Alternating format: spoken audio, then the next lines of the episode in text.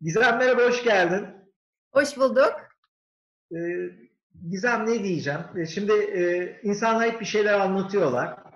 Ee, seninse e, yaşadıkların örnek, anlattıklarından çok. Böyle bir başlasana, neler yaptın, neler oldu, böyle gir, seni dinleyelim, tamam Tamam. Ee, ben 1981'de Ankara'da doğdum. Doğ- doğumumdan başlayayım. Ee, daha sonrasında hayatımda çok belirleyici olarak e, o ilkokulu bitirdiğim yaz bir trafik kazası geçirdim. O trafik kazasından sonra T5 seviyesinde omurilik felci oldum. Tekerlekli sandalye kullanıyorum. Ee, ardından e, Almanya'ya rehabilitasyon için gittim. Yeni hayatıma alışabilmek için orada bazı şeyleri öğrenmem gerekiyordu. İşte yatağa nasıl geçerim, üzerimi başımı nasıl giyerim. Çünkü bir anlamda hayatım birazcık kısıtlandı önceki duruma göre. Daha sonrasında tekrar Türkiye'ye döndüm. Ortaokul ve liseyi Ankara Özel Tevfik Lisesi'nde okudum. E, ardından Bilkent Üniversitesi İşletme Bölümünü e, kazandım.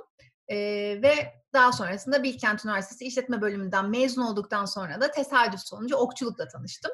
Ama spor hayatımda hep vardı. Okçuluktan önce de kazadan önce kayak ve buz pateni ve yüzme yapıyordum. Daha sonrasında kazadan sonra uzunca yıllar yüzdüm. Yüzmeyle devam ettim. Ee, üniversiteyi bitirdikten sonra tekrar yüzmeye başlamayı düşündüğüm sıralarda bir tesadüf sonucu bir davet aldım. Okçuluk antrenmanına e, davet edildim. E, açıkçası çok öyle okçu olmak aklımda yoktu. Kibar olmaya çalışıyordum. Hayır demek istemedim. Öyle katıldım antrenmana. İlk kez orada e, ok attım. Oku ve elime aldım. Hatta bana biraz torpil geçtiler. Normalde attırmazlar ilk başlayanlara ok hemen. Çile dönemi vardır biraz e, lastik çekmeniz lazım, vücudunuzun hazır olması gerekir. Ama e, ben gidiyorum o zaman deyince attırdılar bana. Ben de boyumun ölçüsünü aldım, karavana attım. Öyle dışarıdan kolay gibi görünüyor ama çok da kolay bir spor değil. İlk öyle başladı okçuluk. E, ardından e, bütün hayatımı ona göre şekillendirdim. Kaç yılı okçuluğun başladığı yıl? 2004 yılı. 2004 yılında başladım Ee, okçuluğa. garajda falan hazırlanma durumları var. Onlar böyle e, ne- nedir? Anlatsana. O da şöyle, e, 2004 yılında okçuluğa başladım. E, bir zaman sonra kulüp değiştirmem gerekti. Yani 2005 yılının sonlarına doğru milli takıma da seçilmiştim 2005 yılında. E, kulüp değişikliği e, söz konusu oldu ve ben bir anda böyle okumla, yayımla bir de hedef tahtamla kala kaldım ortada. E, ne ok atacak yerim var ne beni antren edecek bir antrenörüm var. Ama yapmak istiyordum. Gerçekten hedef koymuştum o zaman. E, başarılı olabileceğimi de biliyordum. Ve çok keyif alıyordum her şeyden önce. E, sonrasında madem yapmak istiyorum benim buna bir çözüm bulmam gerekiyor dedim. E, o zaman işte e, garajda çalışma fikri orada o zaman ortaya çıktı. İşte 15 metre mesafeye e, hedefi koyup arkasından ben bizim apartmanımızın garajına inip çok uzun saatler e, hemen hemen haftanın her günü orada antrenman yaptım. Annem o zamanlar beni e, telefonla videoya çekiyordu. İşte ben e, o kadar fazla okudum ki okçulukla ilgili beğendiğim sporcuları izledim. Kendimi o anlamda çok donatmıştım. Kendi hatalarımı bulup düzeltmeye çalışıyordum. Bir anlamda kendi kendime antrenörlük yapmaya da başladım. Bir müddet böyle gitti. Arkasından e, kulüp değiştirdim. E, Sakarya e, ilinin sporcusu oldum. E, orada çalışmaya başladım. Hatta onun içinde e, Ankara'dan Sakarya'ya gittiğim zamanlar da oldu antrenman yapabilmek için. E, zaman zaman da e, buradan antrenörü takip ettim. Milli takım kamplarında birlikte olduk. İlk başarım 2006 yılında Avrupa üçüncülüğüyle geldi ve benim için çok kıymetli bir başarı. Belki e, işte bu başarılarımın arasında biraz daha düşük profilli gibi duruyor olabilir. İşte dünya şampiyonluğu, paralimpik oyunlar şampiyonluğunun yanında ama e, Avrupa üçüncülüğü benim için çok kıymetli ve çok farklı bir yerde. Çünkü bana bazı şeyleri yapabileceğimi gösterdi ve bir sonraki adım için beni cesaretlendirdiği için Avrupa üçüncülüğü bende ayrı bir yerde dediğim gibi. Daha sonrasında 2007 yılı, 2010 yılları arasında ben hep dünya sıralamasında birinci olarak yer aldım. Çok e, çıkan bir ivme e, kazandım. Ama 2007 yılı da yine benim kariyerimde çok belirleyici bir rol oynadı. Çünkü dünya şampiyonasına gittik ve ben çok favori gösterilen bir sporcuydum. İşte yükselişe çıkmıştım. E, iyi de e, puanlar atıyordum. Herkes işte Gizem dünya şampiyonu olacak diye bakıyordu. Ben de aynen o şekilde bakıyordum kendime. E, ama e, sıralama atışlarını bitirdikten sonra ben e, gerçekten sıralamada da çok iyi attım. Birinci sırada tamamladım. Yine orada da favoriyim ama ilk turda elendim ben. E, orada e, gerçekten beklentilerin tamamen ters köşesinde e, dünya şampiyonluğu beklenen bir sporcu olarak ilk turda elendim. Ama hayatımda çok çok önemli dersler aldım ben o e, dünya şampiyonasındaki o başarısızlığımdan. Kendime dönüp e, nerelerde ne hata yapıyorumu daha net görebildim. E, ve e, birazcık konsantrasyonla ilgili çalışmaya başladım. Birazcık nefes, yoga, meditasyon e, bunlarla alakalı çalışmalar e, yaparak 2008'de işte o hepimizin işte Türkiye'ye geldiğinde çok mutlu olduğumuz, benim de aldığımda böyle kalbimin bir başka çarptığı madalyayı kazanma sürecim başladı. Ama 2007'deki o başarısızlık gerçekten 2008'deki o madalya için çok önemli bir ayna tuttu. Ee, önemli olan e, başarısızlıktan korkmak değil ama başarısızlıklarınızda gerçekten kendinize dönüp doğru dersleri çıkarıp doğru adımları atabilmek.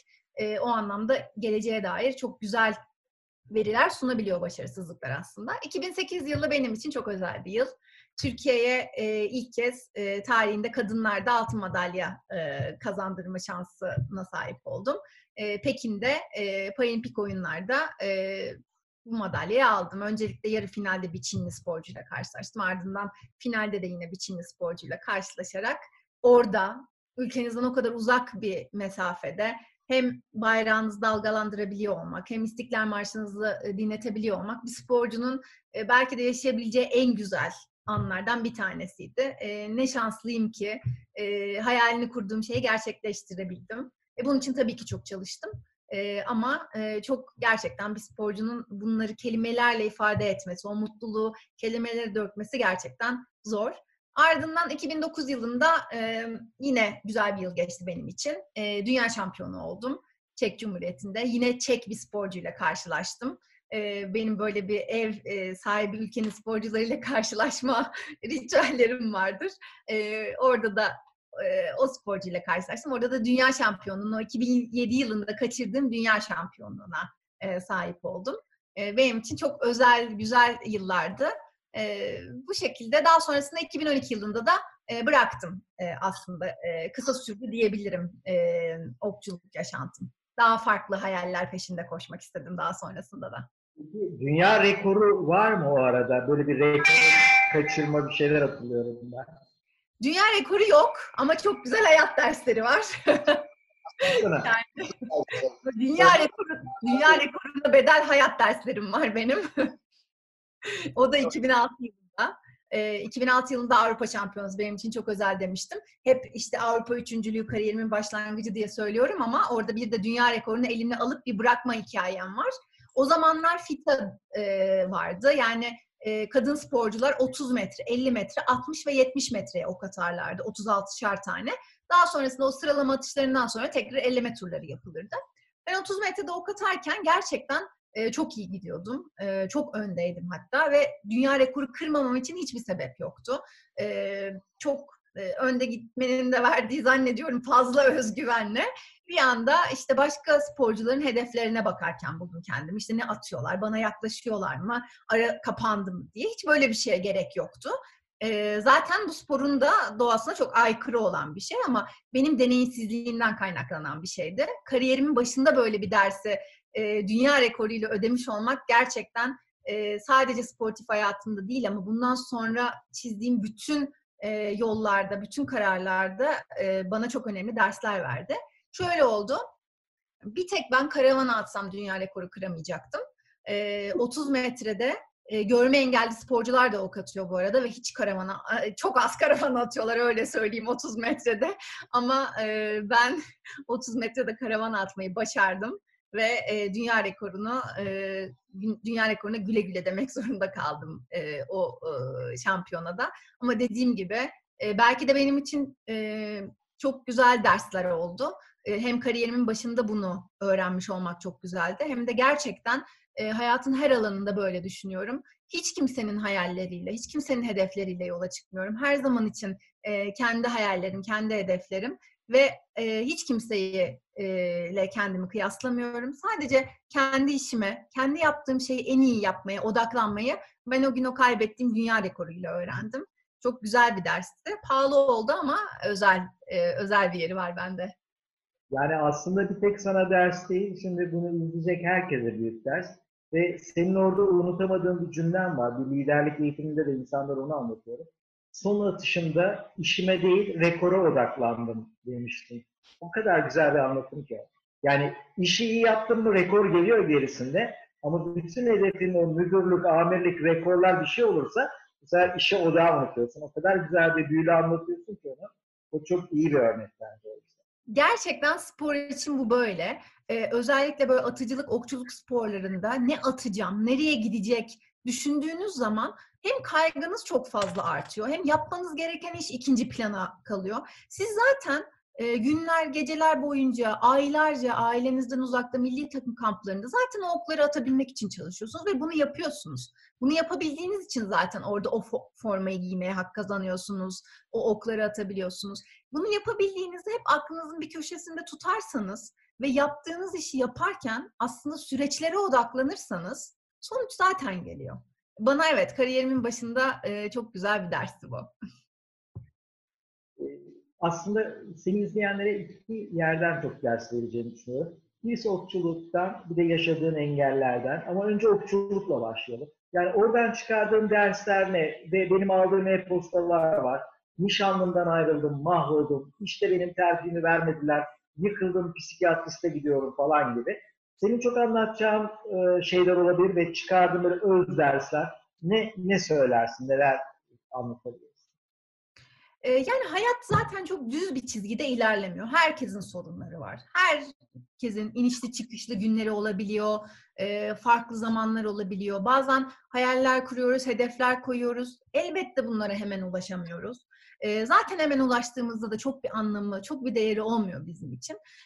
Önemli olan karşınıza çıkan sorunlar karşısında sizin nasıl reaksiyon vereceğiniz. Yani karşıma sorun çıktı, ah vah dünya bitti değil de buna ben ne ne cevap vereceğim? Veya bir başarısızlıkta buna cevabım ne olacak kısmında aslında çok belirleyici e, farklılıklar yaşıyoruz diye düşünüyorum. E, eğer burada kararlı olursak, vazgeçmezsek, yani şimdi bu denediğimle bunu başaramadım ama bir de şu şekilde deneyeyim deyip e, o azmi tekrar gösterebilme cesaretini kendimizde bulabilirsek gerçekten hem verilen emeklere değiyor hem o kadar emek verdiğiniz için sonunda elde ettiğiniz şey daha değerli oluyor. Yani önemli olan e, dediğim gibi e, her şey çok düz bir çizgide hop e, sonuca ulaştım demekten ziyade işte o karşınıza çıkan güçlükler karşısında sizin nasıl bir yol aldığınız, sizin nasıl bir tavır sergilediğiniz. Bu spor e, çok güzel buna örnek olarak. Çünkü e, aslında e, kendi ayaklarınızın üzerinde durup sorunlara çözüm üretmenin en güzel şekillerinden bir tanesidir spor yani spor yapmak. Özellikle yüksek performans sporculuğu.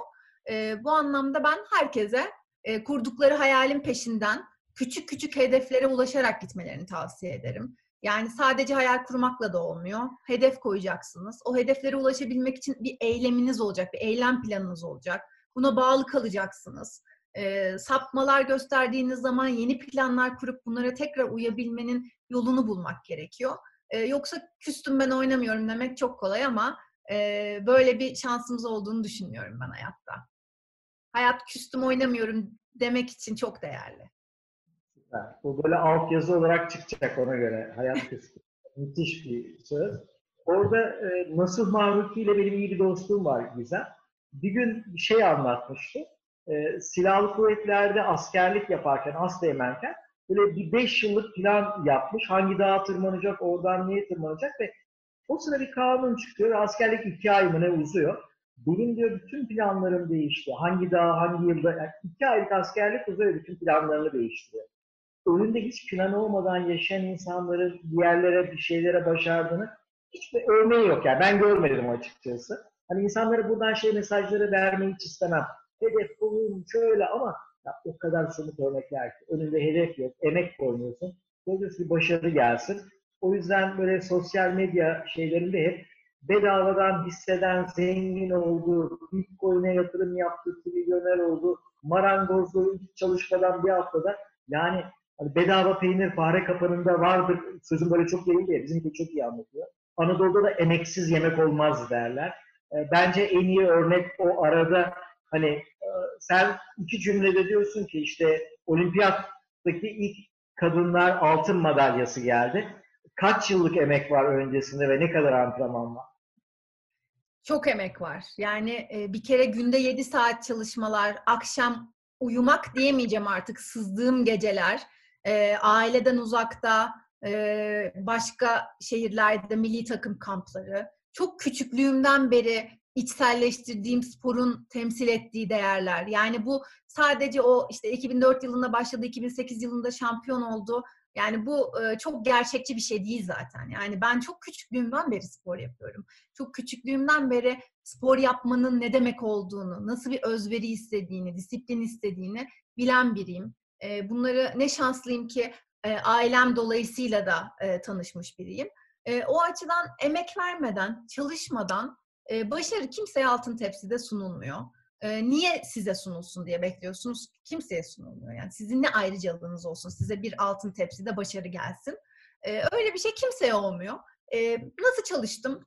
Şöyle, e, abimin düğününe milli takım kampından çıkıp gelin odasında giyindiğimi hatırlıyorum mesela. Yani bir insan abisinin düğününe herhalde daha e, özenli gitmek ister değil mi? Ama sporcu olduğunuzda, işte belli turnuvaları hazırlandığınızda, belli şampiyonaları hazırlandığınızda önceliğiniz hep çok farklı yerlerde oluyor. E, hayatınızı ona göre e, düzenliyorsunuz. Çok arkadaşımın düğününü kaçırdım. Çok arkadaşlarım sinemaya giderken kusura bak ben antrenman yapıyorum demek zorunda kaldım. Ama böyle oluyor. Yani eğer bir şey gerçekten istiyorsanız onun için yapmanız gereken, e, göstermeniz gereken belli özveriler var. Ancak bunu yapıyorsanız zaten bunları istemelisiniz. Yoksa sadece de dilinizde olur onu istiyorum demek. Ama onun e, gerektirdiği e, aktiviteyi yapabilmek, planı yapabilmek işte onu özel kılan bir şey. E, işte söylediğim gibi günde 7 saat antrenman yapıyordum. Çok iyi bir okçuydum e, neredeyse e, ilk ben girerdim sahaya, en son ben çıkardım. Atamadığım için değil, daha iyi nasıl atabilirim mi düşündüğüm için. Hep iyileştirmek için daha iyi bir yer olduğunu bildiğim için. İşte yağmurda ok attım, rüzgarda ok attım. Bunları niye yaptım? Çünkü yağmur yağdığında da yarışmada ok atmak durumundayım. Rüzgar estiğinde de ok atmak durumundayım. Bunları hazırlıklı olmazsam bunlarda başarılı olma şansım olmayacak. O yüzden e, hazırlıklı olabilmek için her koşulda kendinizi test etmeli e, hazırlamalısınız buna. E, bir sporcu olarak ne gerekiyorsa, işim ne gerekiyorsa, nasıl bir özveri göstermem gerekiyorsa hepsini yaptığıma inanıyorum.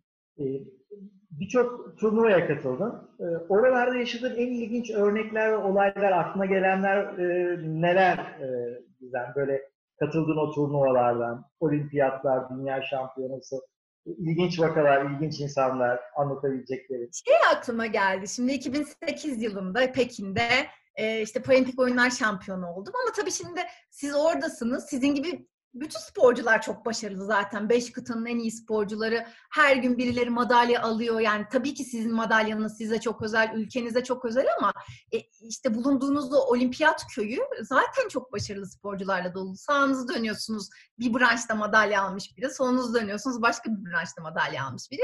Bir gün otobüs bekliyorum. E, tabii böyle çok böbürlene böbürlene gezmiyoruz. Ben şampiyon oldum falan diye işte o kadar e, başarılı sporcuların arasında olunca otobüs bekliyorum. Biri geldi yanıma. Zannediyorum Brezilyalı bir sporcuydu. Yüzücüydü yanlış hatırlamıyorsam. İşte bir konuşmaya başladı. E, hangi sporla uğraşıyorsun dedi. İşte okçuluk, sen hangisiyle uğraşıyorsun? Tanıştık, konuşuyoruz falan. Sonra şey dedi, ben dedi, e, dün dedi bronz madalya aldım biliyor musun dedi. Ay çok tebrik ederim dedim. Çok büyük başarı, çok mutlu oldum seninle tanıştığıma dedim. Ben de dedim üç gün önce altın madalya almıştım dedim. Kaldı böyle. Arkasından dedi ki ben sadece seni güzel bir sporcu zannediyordum dedi. Orada yani o başarımın, güzelliğimin önüne geçmesinin verdiği hazzı anlatamam. Güzel bir şey ne görüyorsun? Türkiye'de e, sokaklar ve iş hayatı engellilerle ilgili fırsatlar ne, dünyada ne ve bu ülkede ne yapılmalı, ne görüyorsun? E, zor Türkiye'de engelli olarak yaşamak. Şöyle, ben tekerlekli sandalye kullanıyorum. E, dolayısıyla evden çıktığım andan itibaren yapılı çevrenin, fiziksel çevrenin zorluklarıyla karşılaşıyorum. E, mesela en basitinden e, merdiven olup da rampa olmayan bir yere benim erişimim çok zor. E, işte asansör olmayan bir yere veya uygun tasarlanmamış bir yere erişimim çok zor engellerin ayrılmış park yerlerine başkaları park ettiği zaman e, benim başka bir yere park edip o araçtan inmem benim için çok zor. Yani hayatım aslında e, yapmam gereken e, aktivitelerini yapabilmek için dışarı çıkmam gerekiyor çoğunlukla. Ve e, bunu yaptığım andan itibaren çeşitli zorluklarla karşılaşıyorum. Eski oranla daha mı iyiyiz? Evet daha iyiyiz. Ama çok daha iyisini yapabiliriz. Niçin daha geride kalalım? Yani bir e, binayı tasarlarken eğer herkesin ihtiyaçlarına cevap verebilen bir şekilde tasarlarsak e, çok daha az maliyetle e, bunu halledebiliriz. Herkese katabiliriz.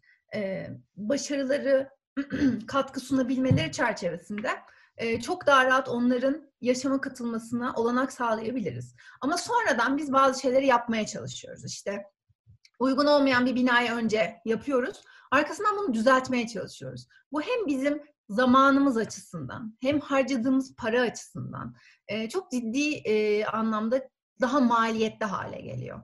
Daha fazla insan kaynağı bunu düzeltmeye harcıyor. İşte daha fazla e, paralar gidiyor. E, yani bunlar e, çok küçük tasarımlarla e, çok rahat bir biçimde halledilebilir. Ama ben her şeyin bakış açısıyla ilgili olduğunu düşünüyorum. Çünkü siz eğer e, her bireyinizin çok özel ve kendi yetenekleri çerçevesinde katkı sunabileceğinize inanırsanız buna olanak sağlarsınız.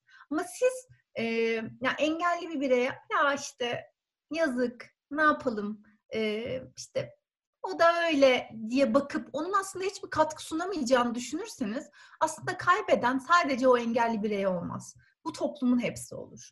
Çünkü dediğim gibi hepimiz çok özeliz. Kendi yeteneklerimiz çerçevesinde, becerilerimiz çerçevesinde çok güzel ülkemize katkı sunabiliriz.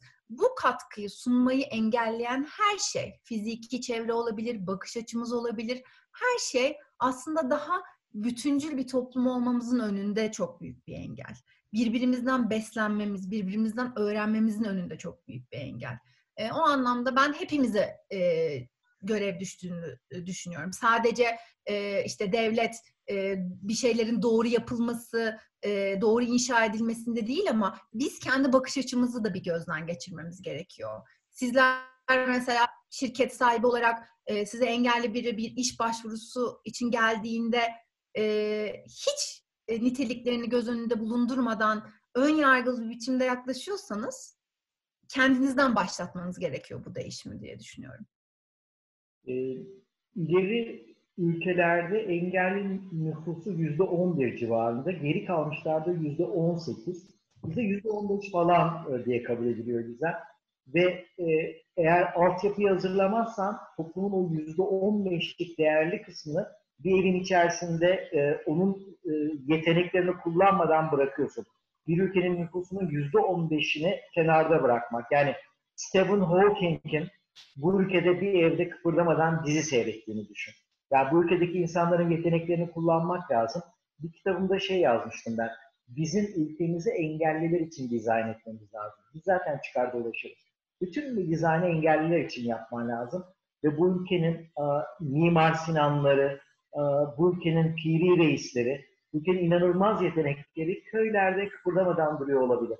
Bizim ülkenin yetenek avcılığı yapması lazım söylediğin planlama noktasına gelince de e, cidden de yani bir arkadaşım Ayvalık'ta yaşıyor. E, Avusturya'dan bir birisi her sene Ayvalık'a tatile geliyormuş. 20. yılında falan arkadaşıma şeyi söylemiş. Ya demiş ben geliyorum her sene. Her geldiğimde demiş bir şey görüyorum. Sokakları kazıyorsunuz, bir şey döşüyorsunuz. Ertesi sene geliyorum, kazıyorsunuz, bir şey döşüyorsunuz. Ertesi sene her sene demiş bu sokakları tekrar döşüyorsunuz. Aptal mısınız? Niye baştan planlamıyorsunuz demiş yurt dışından Türkleri çok seven bir adamın e, bize bakıp e, söylediği bir şey. E, planlama ülkenin kültüründe olması gereken bir şey. Yetenek avcılığı da öyle. Ve senin başka ekleyebileceğin gizem yani ders olarak bak aklımda şu var diye insanlara söylemek istediğin neler var bizden izleyecek olanlara? E, şu aklıma geliyor. Ben e, Türkiye'nin sayılı üniversitelerinde okudum. Yani lisansında da, yüksek lisansında da. Şimdi doktor yapıyorum. Onda da öyle. Bilkent'te okudum lisans döneminde. E, benim bir dersten bir derse giderken bina değiştirmem gerekiyordu. Ve bunu e, daha kısa yolla yapabilmem için merdivenlerin olduğu kısma bir rampa yapılması gerekiyordu. Bunun için işte konuştuk falan. E, o dönemde yani buraya rampa yaparsak binanın görüntüsü bozulur gibi bir geri dönüş almıştım. E, bu tabii hani e, bu kadar eğitim düzeyi yüksek e, bir e, yerde bile böyle bir şeyle karşılaştığınız zaman zaman zaman e, üzülüyorsunuz, kırılıyorsunuz ama e, hep söylüyorum küsmek yok. Yani e, bazı şeyler mücadeleyle elde ediliyor ve e, mücadele edince sizden sonra geleceklere çok daha güzel e, belli noktalar bırakabiliyorsunuz.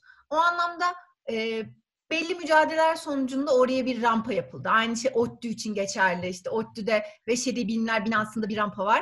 E, ben hep şöyle bakıyorum. E, hepimizin üzerine düşen belli görevler oluyor. Aksiyen yönleri görebiliyoruz ve bunları düzeltmek için belirli güçler elimizde var. E, küsmek yerine e, bir seferde olmuyorsa başka bir şekilde deneyerek e, bu güzel ülkemizi düzeltmemiz gerekiyor diye düşünüyorum. Bu görev onun bunun değil hepimizin görevi.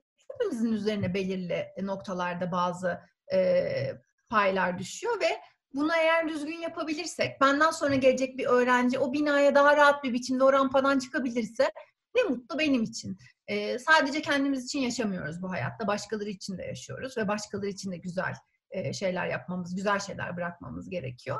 E, bu mücadeleleri verirken sadece kendimiz için vermediğimizi hatırlarsak belki de daha fazla güç bulabiliriz kendimizde. Ee, Uğur Böcekleri Derneği'nde gizem bir toplantıda e, bir arkadaşımız Uğur Böcekleri'nden şeyden çok yakındı. Gitmiş bir okula, okulun müdürü izin vermemiş seminer vermesine. Başka bir yere gitmiş, başka engel falan. Dedi ki biz niye çaba gösteriyoruz? Değer mi, değer mi? Ben de onu dedim ki yani Finlandiya'da olsan zaten de, belki değmez ama zaten bu ülkede değer. Yani bu ülkede bunu yapmak lazım. E, siyasete bulaşmadan ne üretiriz? Liyakatın peşinde nasıl oluruz? Onun peşinde olmak. Bizim şirketlere İzgör'ün Akademi'ye falan baktığımda hep şeyi söylerler güzel. Ya çalışanlar böyle çok birbirine benziyor. Karakterleri acayip birbirine benziyor. Hep onu söylerler bana. E, çünkü ben bir, birisiyle çalışacağımda iyi kalpli, dürüst, üretken insanlarla hep çalışırım. Hiç nereyi bitirdi, ne yaptı hiç onlara bakmam. Zaten öyle insanlar bitiriyor. E, eğitimin peşinden koşuyor, durduramıyorsun onu. E, ben sana da iş teklif ettim hatırlıyorsan. E, Gizem dedim, bizle çalışmalısın sen. Yani e, bu ilerisi için de açık çek sana.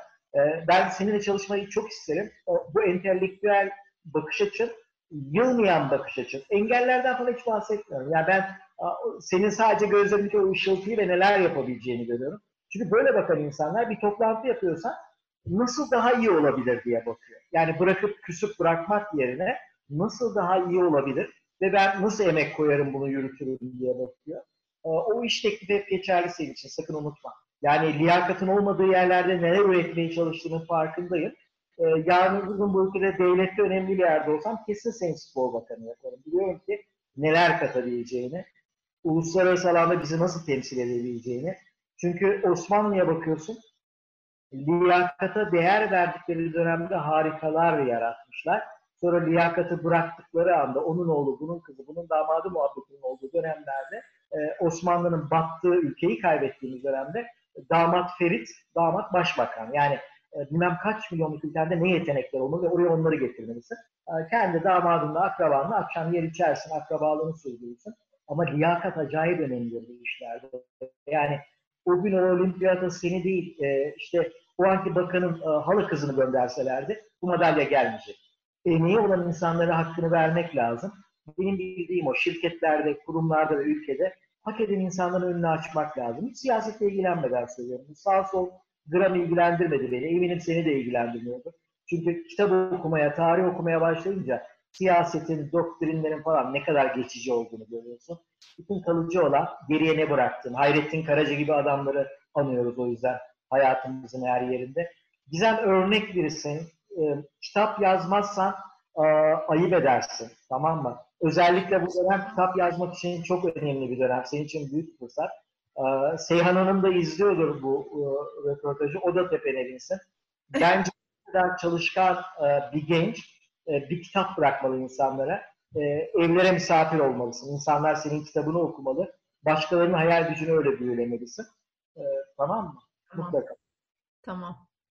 Tamam. E, iyi ki varsın. Seni iyi ki tanıyorum. Benim için modellerden birisin önümdeki. Çok sağ ol dostum. Ben çok teşekkür ederim. Çok keyifliydi. e, karantinama enerjik kattınız. Teşekkür ederim. Çok sağ ol. Kanalımızı beğenmeyi unutmayınız falan takipçiler de deniyor. Onu demeden sana çok sarılıyorum. İnşallah en kısa zamanda görüşürüz. Tamam mı? Görüşmek üzere. Hoşçakalın. Hoşçakal.